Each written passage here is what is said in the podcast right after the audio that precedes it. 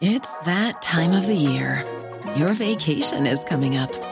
You can already hear the beach waves, feel the warm breeze, relax, and think about work. You really, really want it all to work out while you're away. Monday.com gives you and the team that peace of mind. When all work is on one platform and everyone's in sync, things just flow. Wherever you are, tap the banner to go to Monday.com.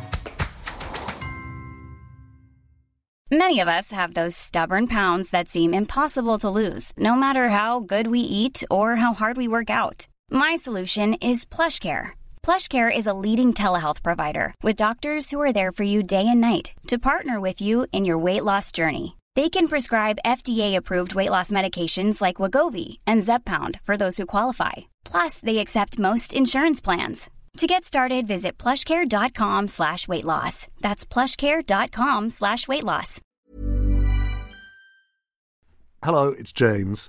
It's the week ending Friday the 9th of February. From Tortoise, welcome to the news meeting. Labour has confirmed a U-turn. It is indeed scaling back on its flagship Green Pledge. We won't reach the £28 billion envisaged. Prime Minister Benjamin Netanyahu rejecting a counteroffer from Hamas for a ceasefire that could stretch at least 4.5 months. A student who tracks the private jets of celebrities says Taylor Swift's lawyers have threatened to sue him for sharing her flight information online. For the first time, global warming has exceeded 1.5 degrees Celsius in the period from February 2023 to January 2024. I've seen the headlines since the report was released about my willful retention of documents. I know there's some attention paid to some language in the report about my recollection of events. My memory is fine. Take a look at what I've done since I've become president. To help try and figure out in this confusing week what should lead the news, I'm joined by Giles Whittell, Tortoise's deputy editor. Hello. And also Chloe Hadjimatheou. How are you, Chloe? I'm well, thank you. And I'm excited to say, by Phil Collins, author, columnist, speechwriter to everyone from Tony Blair to Keir Starmer, and for your sins, former colleague of mine at the Times. Very good to see you, Phil. Very good to be here. So we're going to try and do a condensed version of a bigger news meeting, in the sense that many newsrooms have scores of people around the table, but between the four of us, we're going to try and figure out what we think should be leading the news. Each person pitches a story, and then we try and make sense of whether that story is worthy of leading the news. Phil, why don't you go first? What do you think is the story of the week? I think the story of the week is Labour's finally abandoned its £28 billion commitment to spend on various unspecified green initiatives. Chloe, what's yours? BB says no. This is Netanyahu who says no to the Hamas proposal on a ceasefire. The latest proposal, that's right. Giles, yours? Damn it all for Africa. What's that mean? It's actually an exhortation, like it sounds, yeah? It's like, do go ahead and build an enormous dam across the lower Congo in DRC. So it's an argument in favour of building a hydroelectric plant. And it's also a news story. That we could take the £28 billion that we're not going to spend in Britain and we could transfer it, and that could be the story underneath. And hit the 0.7% commitment on aid. All right, let's start, if we can, Chloe, with yours. Let's start with what's happening in Israel and Gaza. So Prime Minister Netanyahu has said he will not accept the latest truce deal proposed by Hamas. He claims that Israel is just a touch away from a decisive victory, that it's a matter of months before Hamas is completely wiped out. The American Secretary of State, who's been in the Middle East, Antony Blinken, has agreed that Hamas's proposal was unrealistic and guaranteed to fail, but sees it as positive that they were prepared to sit at the table. But Bibi, or Prime Minister Netanyahu, has painted this as no alternative. There is no alternative to his war. He says if they do not continue with their military offensive in Gaza to completely wipe out Hamas, it's only a matter of time until there's another massacre. And Israel is now preparing a ground offensive in Rafah, which is where a lot of the refugees from the Gaza Strip have been pushed. This is the very southern point of Gaza. And everyone is shouting about, you know, serious danger of war crimes and massive loss of life continuing. Phil, isn't this by far and away the most important story of the week, in the sense that for 2 weeks in a row now, Netanyahu has put himself at odds, not just with the process towards a Palestinian state and peace, but at odds with Western allies. And that is fundamental for what's happening on the ground in Gaza, but also for the longer-term future for Israel.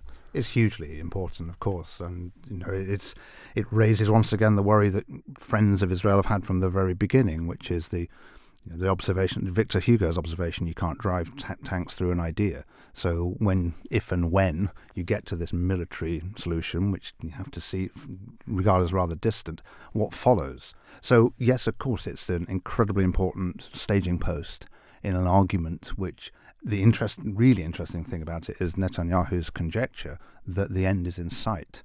I'd be very interested if Blinken thought the same. Certainly the Americans have not so far felt the same, and that's the thing that really, really worries me about this whole endeavour, which is I can't see where it ends. I can't see that the objective can be served, because no sooner, it's exactly what happened with Al-Qaeda, no sooner do you eradicate this current cohort of people than another one arises. What do you think, Chloe, about what this does to the prospects ultimately of a two-state solution, of a Palestinian state? I think before we even get there, picking up on what Phil said, you can't see where this ends. I'm not completely convinced that Benjamin Netanyahu can see where it ends either. And what worries me about it is that it seems, I think, as somebody who's followed Israel and the Palestinians over the years, Israel has always had this reputation as quite sophisticated in its intelligence and its approaches. And this is pretty much the most unsophisticated response I have ever seen. And there doesn't seem to be an end plan. Now people are saying there will be no day after. But Netanyahu is still talking as though there is a goal that can be achieved. Giles? There was a good piece, excellent piece, in The Guardian today by Jason Burke, who had interviewed, without the blessing of the IDF, a lot of demobilised Israeli soldiers who've been in there and come out again and spoke anonymously. And to what you were just saying, Chloe, what was striking about what they said was how unsophisticated the conduct of the war has been. So just as an example, one scene, a young soldier describes long periods of boredom and nothing happening, which is often the way, and then suddenly a glimpse of a Hamas fighter, and then, I paraphrase the quote, we just brought everything down, right? We threw everything at them until an entire city block was destroyed. That's how the war is being fought. Netanyahu says Hamas is delusional in requiring the withdrawal of all Israeli troops as a condition for a long ceasefire. I mean, I think the bigger picture is that Netanyahu is the delusional one in thinking that you can defeat Hamas militarily. And his strategy is based on a perpetuation of the premise on which his premierships have been based on until now, that Israel can thrive without an accommodation with the Palestinians. But this doesn't end until there's some kind of accommodation with the Palestinians. So you pointed me to the Aluf Ben piece, Aluf Ben being the editor of Haaretz, who wrote this foreign affairs piece. I read it, Giles. I have to say I found it really, really depressing and worrying, because the argument that runs through it is if you follow Netanyahu's political career and his success within Israeli politics, it basically takes you from Oslo to Gaza. It basically takes you from an opposition to the Oslo Peace Accords, the idea that land for peace didn't work, i.e. the deal to give Palestinians land in Gaza, land in the West Bank didn't work, and explains his strategy of trying to divide and conquer between the Palestinian Authority in the West Bank and Qatar-backed Hamas in Gaza, and that was a political strategy in order to avoid a Palestinian state, avoid a long-term accommodation. And so you feel when you read that this decision on the Hamas proposal is part of a very, very entrenched worldview, political view. And I think there's something very worrying about, more than worrying, obviously, about Israel being led by someone who has a political philosophy which is built around not making a permanent settlement. Absolutely. I mean, that leads you to the obvious conclusion, which is a depressing conclusion because it's not something for today, that there will be no progress on this whilst Netanyahu is in situ. That just seems obviously true. And Israeli politics beyond Netanyahu will, in a sense, have to start again, but from an obvious position of disaster. So I think that's exactly the conclusion you have to draw. I think that's right. And I think actually this war is a kind of continuation of Netanyahu's view of the Palestinians as a sort of footnote, as a sort of slight inconvenience that he has to sidestep towards, you know, making Israel an economic success. And he's largely done that over the last 10 years. I think things have been quiet and Israel has been prospering. But this is what you get at the end of it. When people talk about it not being sustainable, you know, for the last 10 years, he's been able to say, look, you know, we've been living it. But this is what you get at the end of it. And I fear that that's what he's also doing in Gaza. He's trying to get rid of Hamas in his very unsophisticated way. And it's questionable about whether that is a goal that's achievable. But again, the Palestinians are an afterthought and a footnote in this war. And what you get is a population that has been so damaged and harmed and brutalised by this war that it will be very, very difficult to find anyone in there who can sit at a negotiating table. But I think what you might think, though, with respect to the news value of this story right now is precisely for the reasons Chloe's just given. It's yet another instance, which is, in a sense, the same, depressingly the same thing over and over again. It's not a rupture. I don't think so, Phil. I really don't think so, because I think what happens here with these moments is that something solidifies in public opinion, possibly inside Israel and Gaza. I don't know, I can't judge that, but you can definitely feel it shifting within the West and the relationship between that and political opinion. So the fact that you have David Lammy out and about saying we're going to unilaterally, or we might unilaterally recognise a Palestinian state. You've got David Cameron effectively saying the same thing. You've got Blinken coming out of meetings, Tony Blinken, the US Secretary of State, coming out of meetings with Saudi saying these meetings are going very well. What happens to an Israel that's much more isolated and whose historic friends and supporters are much more equivocal at best about their relationship with the Israeli government? This is an Israel that's still being offered the support of the Gulf states and Saudi, basically, as long as it ditches Netanyahu, as long as there is a change. Won't that extend? Forget the West. What about the region? Won't that dynamic, which, let's admit it, started on Trump's watch in Washington, encourage movement towards a new government within Israel? At the moment, there's a strange catch-22, which is Netanyahu is more and more isolated within his own country, but there's a war on, and there's not much appetite for an election while there's a war on. Let's turn in a second to Keir Starmer, 28 billion, the green economy, and what kind of government we may have in store at the end of the year. But first, let's just go to the story that everyone's talking about, Giles's dam on a river in West Africa. Thank you. Let me be clear. I'm actually not trying to lead the news. I'm just trying to be on the news. Dimitrios Papathanasiu is the World Bank's director for global energy and extractives. And earlier this week, at a mining conference in South Africa, he said, "We're really trying to get it off the ground again. This is going to be a tremendous transformative process for Africa." So what's it? It is the Grand Inga Dam across the lower Congo in the Democratic Republic of Congo, quite close to the Atlantic Ocean. And the moment I mentioned this upstairs, more than one person in the Tortoise newsroom tried to, can I use French? Yes. Piss all over the story. Oh yeah. Why? Oh why? We've been there. This is the kind of thing that comes around every couple of years. And in fact, it's true that about 4 years ago, I sent a reporter to DRC to report on this. Oh, we did this story. We did. It's a heck of a story. Why are you looking like that? So hold on a second. I should just explain that James Harding, you can see the cogs. It's all coming back to me now. Oh, this is the worst thing. This is the worst thing about basically a life in journalism, the news, is these stories come along and you think, oh yeah, that sounds vaguely familiar. Then you realise that you actually reported it or you commissioned it. We did. So hold on, what's new in the Great Inga Dam story that we what I just, someone to 4 years ago. That everybody won't know already. Yes. What I just read out verbatim, what Dimitrios Papathanasiu said about it at this mining conference in South Africa. The World Bank hitherto has not been foursquare behind this dam. I am inferring from this unequivocal remark that it is now. And that means, just to be very clear, this dam, if built, would cost a lot of money, about the same as HS2, but it would double...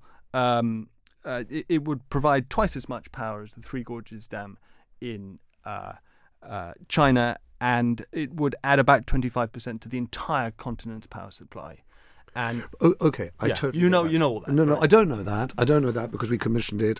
I read it. It was excellent, and I've forgotten it. What I don't understand, Charles, genuinely, is in news judgment terms, why do you think that story even warrants being on the news now? Isn't that a classic processology story, which is, you know, those guys you've never heard of who are important in the blended finance of a hydroelectric power scheme? They were previously saying no, now they're saying yes. No. This don't be so foolish. This is, I will grant you, a perennial, but I submit, Your Honour, that the World Bank's remarks on it in the region this week are newsworthy. You have China in, and frankly, you have a lot of anxiety that if Western investors don't build it, China will, as they did. They like building dams, including the Grand Renaissance Dam in Ethiopia. You've got Fortescue Minerals in as the lead Western contractor. You've got Tshisekedi, the Congolese president, in. You've got South Africa in with the a very large pre-pledged order for the power to power its mines. And all you need is an umbrella organisation, development bank like the World Bank, to be in too. And now they're in. So and it'd be transformative. What's changed, Giles? Why they weren't in before. But why? Why have they all decided to change their mind, or whoever's changed their mind? What's behind it? Nice work, Phil. You've no idea, really. The continent needs a lot more electricity. That hasn't changed. But it needs much more than you think. There's a very strong argument for distributed power all over Africa. So small solar, small wind, right? But because Africa has to supply all the critical minerals for all our EVs, it needs a lot more than that. It needs baseload as well. We don't want it to be nuclear, so this provides it. This is very personal for me. 50 years ago, I have a thing about African dams. I started pitching this story. I threw a bright orange fishing line into the swirling brown waters below the Kainji Dam, which is the biggest dam on the Niger River in Nigeria. And I immediately caught a fish, a catfish, which we cooked and ate beside the river. Ever since then, I've regarded them as symbols of hope, optimism, progress. And since then, of course, we've had the Grand Renaissance Dam in Ethiopia, which is going to be transformative for Ethiopia, even if it causes trouble with Egypt. And we've had Tortoise's memorable commission of a piece on the Grand Inga Dam. All right, we are going to... I think it's amazing as a story, and I think... Giles's one is at least a feel-good story in a world of a lot of misery right now, I think. True. And also, by the way, the only thing, actually, to be fair, now I'm pitching Giles's story, it also is really important in the story of the World Bank. Because the World Bank has had a bad run, and if it can make something like this happen, that will be a significant moment. And the story of South Africa's rolling blackouts, remember ESCOM? Yes. They need a solution. Yeah, but that's not going to be provided by degrading a dam. Yes, it will. Why? How is that going to help? South Africa's the prime customer. Oh, is it? Okay. All right, forgive me. I don't know what I'm talking about. All the better that we should understand this story and it should make its way on the news. Let's take a beat and then we're going to go to the £28 billion in green funding that is now no longer going to green funding. I'm Afua Hirsch. I'm Peter Frankopan. And in our podcast, Legacy, we explore the lives of some of the biggest characters in history. This season, we're exploring the life of Cleopatra. An iconic life full of romances, sieges and tragedy. But who was the real Cleopatra? It feels like her story's been told by others with their own agenda for centuries. But her legacy is enduring, and so we're going to dive into how her story has evolved all the way up to today. I am so excited to talk about Cleopatra, Peter. Love Cleopatra. She is an icon. She's the most famous woman in antiquity. It's got to be up there with the most famous women of all time. But I think there's a huge gap between how familiar people are with the idea of her compared to what they actually know about her life and character. So for pyramids, Cleopatra and Cleopatra's nose. Follow Legacy now wherever you get your podcasts. Or you can binge entire seasons early and ad-free on Wondery Plus. Phil, do the basics first. What was Labour promising? What's it now decided? And what's the significance of that? A couple of years ago, Labour, instigated by Ed Miliband, announced that it would spend £28 billion per annum by the end of its first term in government. So it would ramp up to £28 billion. So it would be a total over a parliament of somewhere in excess of £100 billion. And there are things that they specify they would buy. There's home insulation programs, GB Energy, and a whole series of other things. Problem with that announcement, which in one sense is something that does need to happen, is that they led very conspicuously with the number. And there has been, in recent times, they're trying to write a manifesto. And a manifesto is not a process of gathering policies to put in, as you think. It's a process of taking policies out, because it's not a government document, it's a campaign document. And you look at the manifesto and you think, is that going to cause me a problem? Gone. Red pen. That's what's happened here. That they should never really have allowed the £28 billion to be the lead item, but it has been the lead item. And this week, the Labour Party had an otherwise very successful business conference at the Oval cricket ground. 400 executives, all keen to know what the next government are going to do. Really good event, entirely overshadowed by the fact that all the coverage thereafter was about the will you or won't you abandon the pledge to spend £28 billion per annum. There's been a bit of in and out all week. Keir Starmer appeared to commit again to the pledge. Rachel Reeves was incredibly evasive. The shadow business secretary, Johnny Reynolds, wasn't prepared to stand up for it either. And then finally, it's been killed off. So should we just do one thing at a time? Because it says something to you about Starmer and his approach to winning the election. It says something about Labour and the environment. And it doesn't tell you much and leaves lots of questions to be asked about what kind of government we will actually get if Labour, as looks likely, wins. So let's do the political strategy first. What does it tell you about Starmer? It tells you that, and this sounds like a low bar in politics, but it's not. It tells you he really, really wants to win. Now, in the Labour Party, that's not something you can always assume.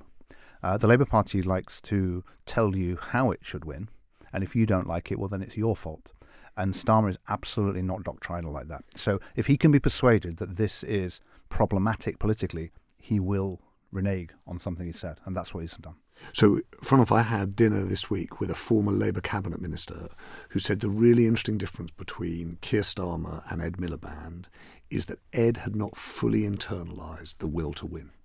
I think that's absolutely right, and I think it's rarer than you think in politics, because particularly in the Labour Party, where obviously you go into Labour politics with a certain desire to do things. You do have a doctrinal background, and then that collides with reality. And Starmer has come late to politics. He's not as formed intellectually and ideologically as lots of people in Labour politics.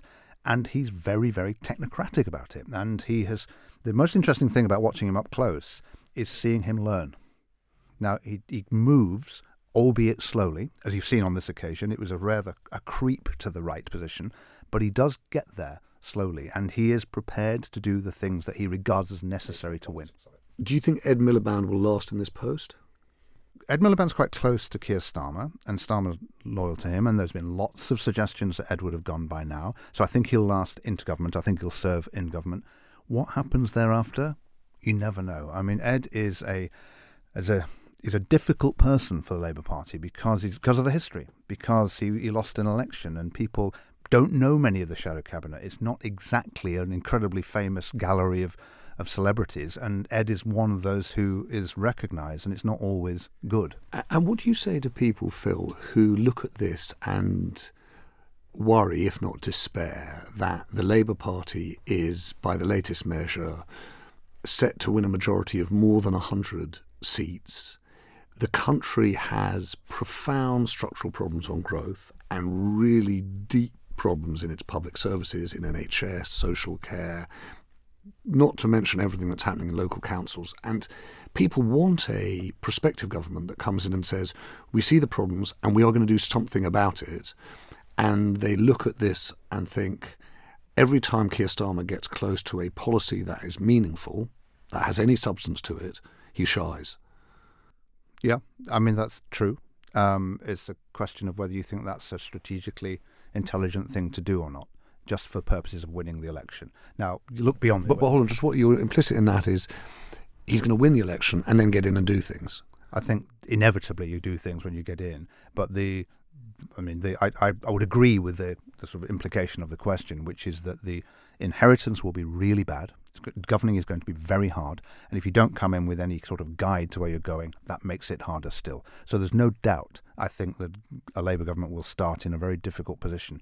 And not having clear plans is a big part of that. And I mean, there are caveats, there are qualifications and reasons why the plans aren't well developed in 2 years of COVID, the worst defeat since 1935, having to clear out the anti-Semites in the Labour Party. All of these are good reasons why they're less well developed on policy, but nevertheless, it remains a very severe deficiency of a government to be. Chloe, what do you think?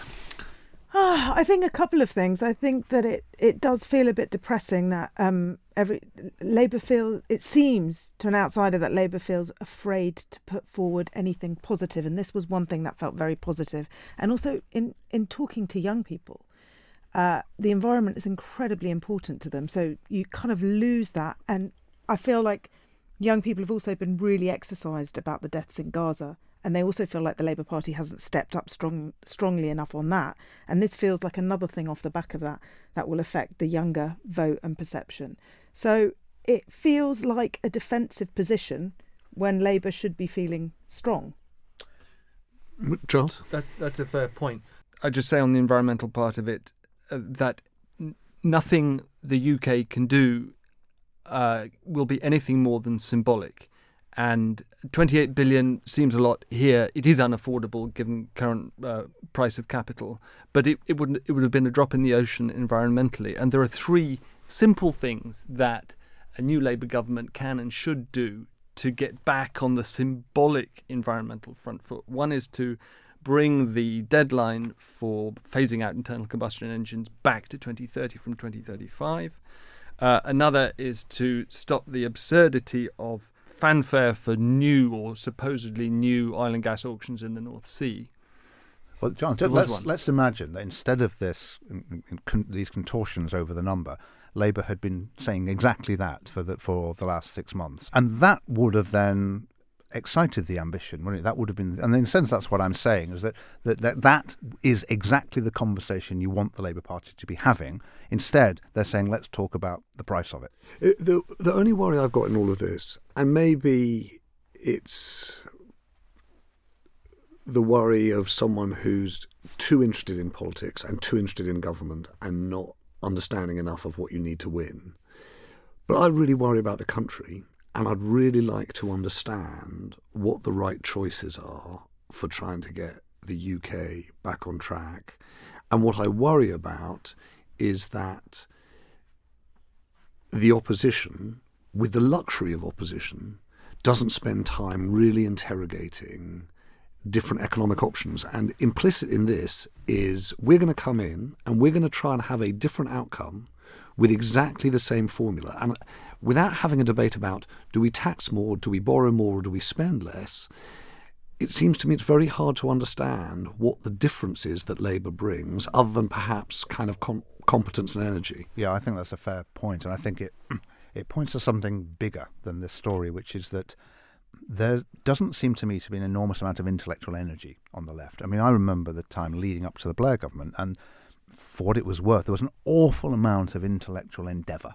Lots of people were thinking about these things all the time, and it doesn't feel like that at the moment. And part of the argument, Phil, is that if you don't try and figure out what you think, by the time you get into government and you're getting knocked this way and that by things that you can't possibly expect, you don't have the time to think. No, you become defined by your problems. That's exactly what happens. If you haven't got a course that you're charting, then you end up being defined by the things that happen to you. And that's very much my fear for a Labour government. And how much do you think the argument about Rachel Reeves that says there's a kind of political calculation that makes sense, but an economic exploration that's missing, i.e. the political calculation is, I'm not going to frighten people with the prospect of higher taxes or greater debts and the knock-on on mortgages.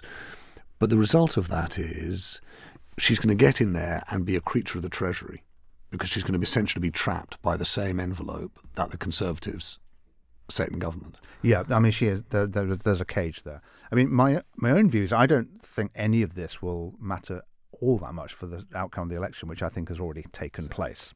So I think the Conservative Party are done, and so I think this is marginal in the calculation, and everything we're talking about is calculation. So I don't think it will make an enormous difference. So it will be incredibly constrained when she gets in. There's no doubt. The thing on which the Labour government will rest will be whether or not there's an uptick in growth and whether the encouragement of inward investment has any success at all.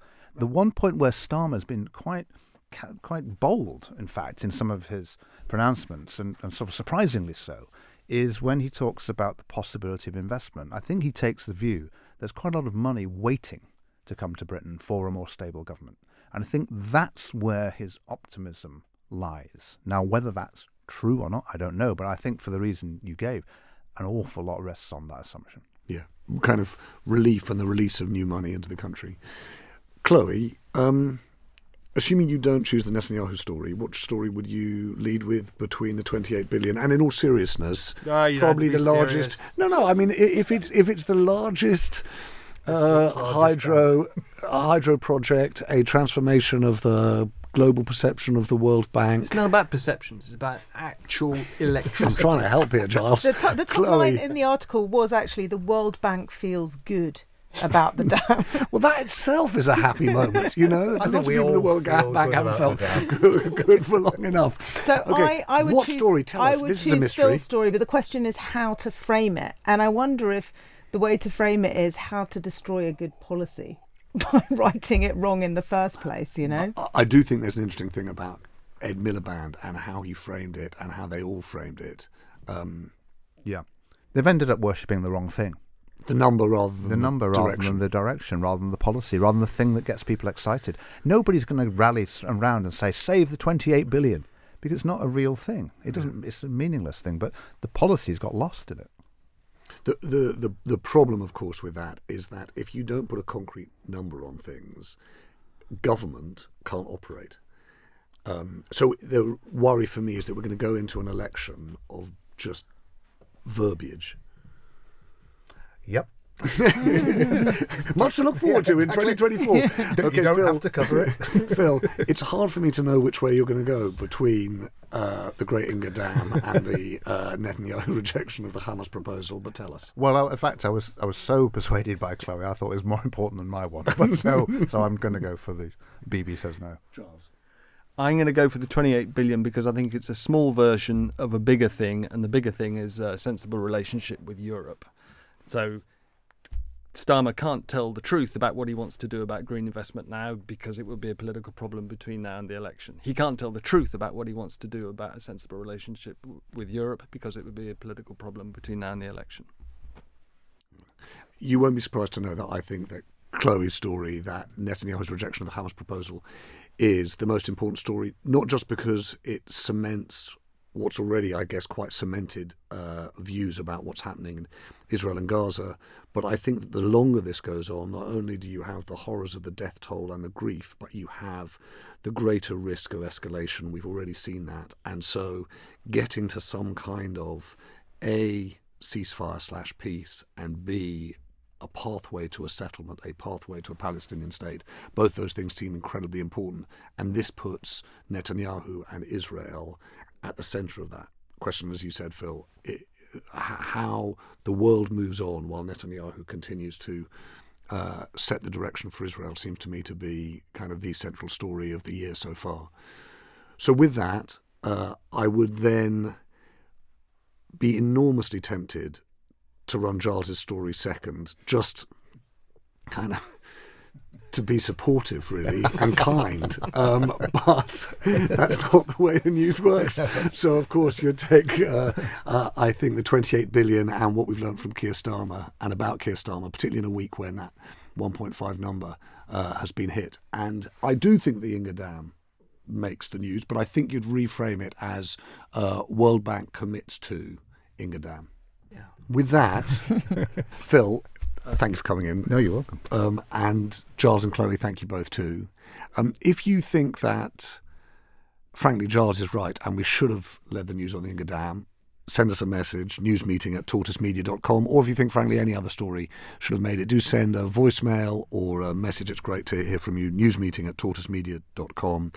We'll be back on Monday. Have a good week. And it pains me to do this, but this has been a week where you could argue that the real stories are both once again on the other side of the Atlantic. Trump in front of the courts and Biden in front of the court of public opinion on his fitness for a second term. Here he is, first mistaking Macron for Mitterrand and then Merkel for Kohl. Right after I was elected, I went to what they call a G7 meeting, all the NATO leaders. It was in the south of England. And I sat down and I said, America's back. And Mitterrand from France looked at me and said, you know, why, how long are you back for? And I looked at him, and the Chancellor of Germany said, what would you say, Mr. President, if you picked up the paper tomorrow in the London Times, and the London Times said, 1,000 people break through the House of Commons, break down the doors, 2 bobbies are killed, in order to stop the election of the Prime Minister. What would you say? I never thought about it from that perspective. What would we say if that happened in another democracy around the world? Well, the whole world watched. The whole world watched.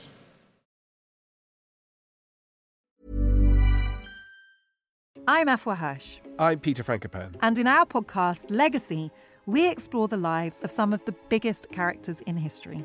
This season, we're exploring the life of Cleopatra. An iconic life full of romances, sieges, and tragedy. But who was the real Cleopatra? It feels like her story's been told by others with their own agenda for centuries. But her legacy is enduring, and so we're going to dive into how her story has evolved all the way up to today. I am so excited to talk about Cleopatra, Peter. Love Cleopatra. She is an icon. She's the most famous woman in antiquity. It's got to be up there with the most famous women of all time. But I think there's a huge gap between how familiar people are with the idea of her compared to what they actually know about her life and character. So for pyramids, Cleopatra and Cleopatra's nose, follow Legacy now wherever you get your podcasts. Or you can binge entire seasons early and ad-free on Wondery Plus.